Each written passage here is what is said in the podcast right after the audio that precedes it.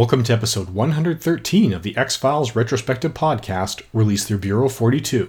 I'm your host, Blaine Dowler. This week we're looking at Season 5, Episodes 6 and 7, the two parter made up of A Christmas Carol and Emily. The original air dates were December 7th and 14th, 1997. The action takes place in San Diego, California. The IMDb user scores on A Christmas Carol have risen from 7.8 to 7.9 out of 10, while Emily's have come up from 7.7 to 7.8 out of 10. A Christmas Carol was directed by Peter Markle in his first of three X Files directing gigs. He's also known for directing Youngblood, Flight 93, Bat 21, and Wagons East. Kim Manners directed Emily. He should be a familiar name by now, as are the names of the writers Vince Gilligan, John Shiban, and Frank Spotnitz. Much of the guest cast will be familiar as well. Returning cast includes Sheila Larkin as Margaret Scully, Melinda McGraw as the voice of Melissa Scully, and Pat Skipper in his final stint as Bill Scully Jr.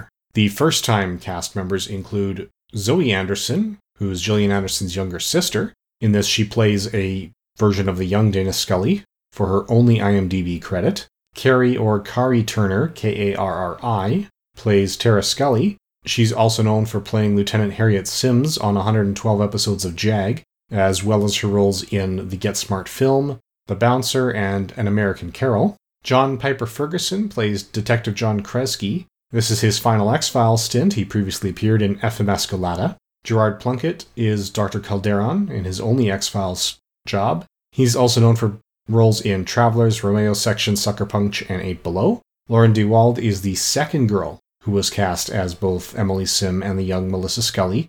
The first girl cast was able to get through a Christmas Carol, but when it came to Emily and they had her in the medical equipment, she just couldn't take it and completely freaked inside the MRI, which I'm told is an understandable reaction and that they're very unpleasant machines. So they ended up recasting her, and then Kim Manners had to reshoot all the scenes from the first episode as well that involved the original girl. Now, Diewold was still acting until 2003. She made her debut in Millennium, which was really the only other really notable work of her nine IMDb credits. Rob Freeman played Marshall Sim in his second and final character on The X Files after his role in Gethsemane. He was also in Saving Private Ryan, The Dead, Prozac Nation, and Shanghai Nights. Eric Brecker is Dark Suited Man number one. He previously appeared in Apocrypha and Demons, and was previously discussed in Babylon when we looked at season 10. This is Stephen Mendel's only X Files appearance, but he was also in Night Heat, Grey's Anatomy, Criminal Minds, and Revenge. And this is Walter Marsh's third and final X Files appearance as the pathologist in A Christmas Carol. He'd previously appeared in Miracle Man and Unruhe. And finally, this is Bob Morrissey's second and final X Files appearance as Dr. Vinay. He previously appeared in Teliko. Now, the basic plot in this two parter is that Scully goes to her brother's house for Christmas along with her mother and she's clearly going to have a nephew at any moment, which is kind of putting her a little ill at ease. She is happy for Bill and for Tara, but she's not capable of having children herself because of what happened during her abduction. So it's kind of bothering her a little bit, although she says she never wanted that child until she found out she couldn't have one. It's more upsetting that she lost the option. When the phone rings, she answers it and hears Melissa Scully, her dead sister's voice telling her she needs your help. Go to her. Dana Scully has the call traced and goes to the source to find that it's a crime scene which has been locked down, so no calls came out from that site. The phone company does verify that the incoming call to Bill Scully's phone came from that number, but it has no record of a matching outgoing call. Now, the woman who lived at that residence died of what initially appears to be suicide, but which Scully later proves is murder and the victim's daughter Emily bears a striking resemblance to young Melissa Scully. As Dana Scully keeps digging, she proves that Emily was adopted.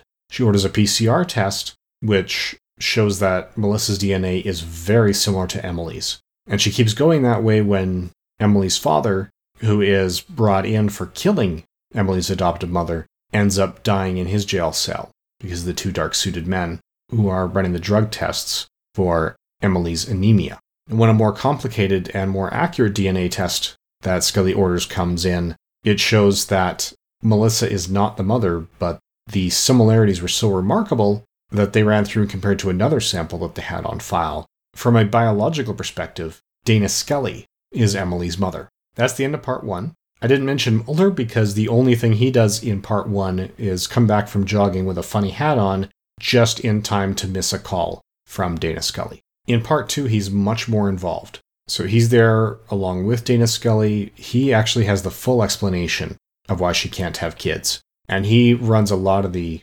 investigation in this case while Dana's working with Emily and caring for her and taking the medical side. He's doing more of the detective side, running down others who've been part of the same drug screenings and finding that they've been extracting ova from some elderly women as well, which leads to amusing scene with Frohike where he's saying that, yeah, all these women who just gave birth in the last three or four years, Frohike probably has a shot with them, you know, because they're mostly in wheelchairs and all in a home for the elderly. So Dana does try to legally adopt Emily, but is rejected because she's a single parent devoted to a very dangerous career path, which I think is actually a very realistic response to that situation. We also learn that Emily's medical issues are not actually anemia, but she is one of the alien human hybrids that's been constructed, only she's not stable and ends up dying essentially of natural causes because the doctors just aren't prepared to know how to keep her alive. So this two-parter doesn't add anything to the myth arc so much as it adds to Scully herself.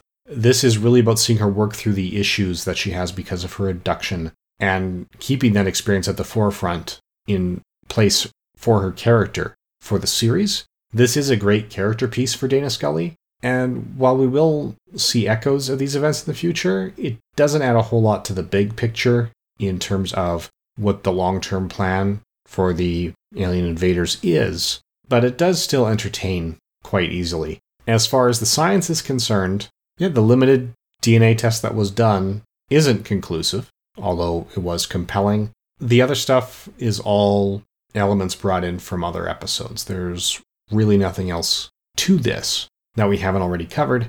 As I said, the concepts here are not adding to the science fiction mythos, it's just flushing out more depth for Dana Scully. So that's all we have to say for Christmas Carol and Emily. Join us again in two weeks' time for Kitsunegari. Thank you for listening.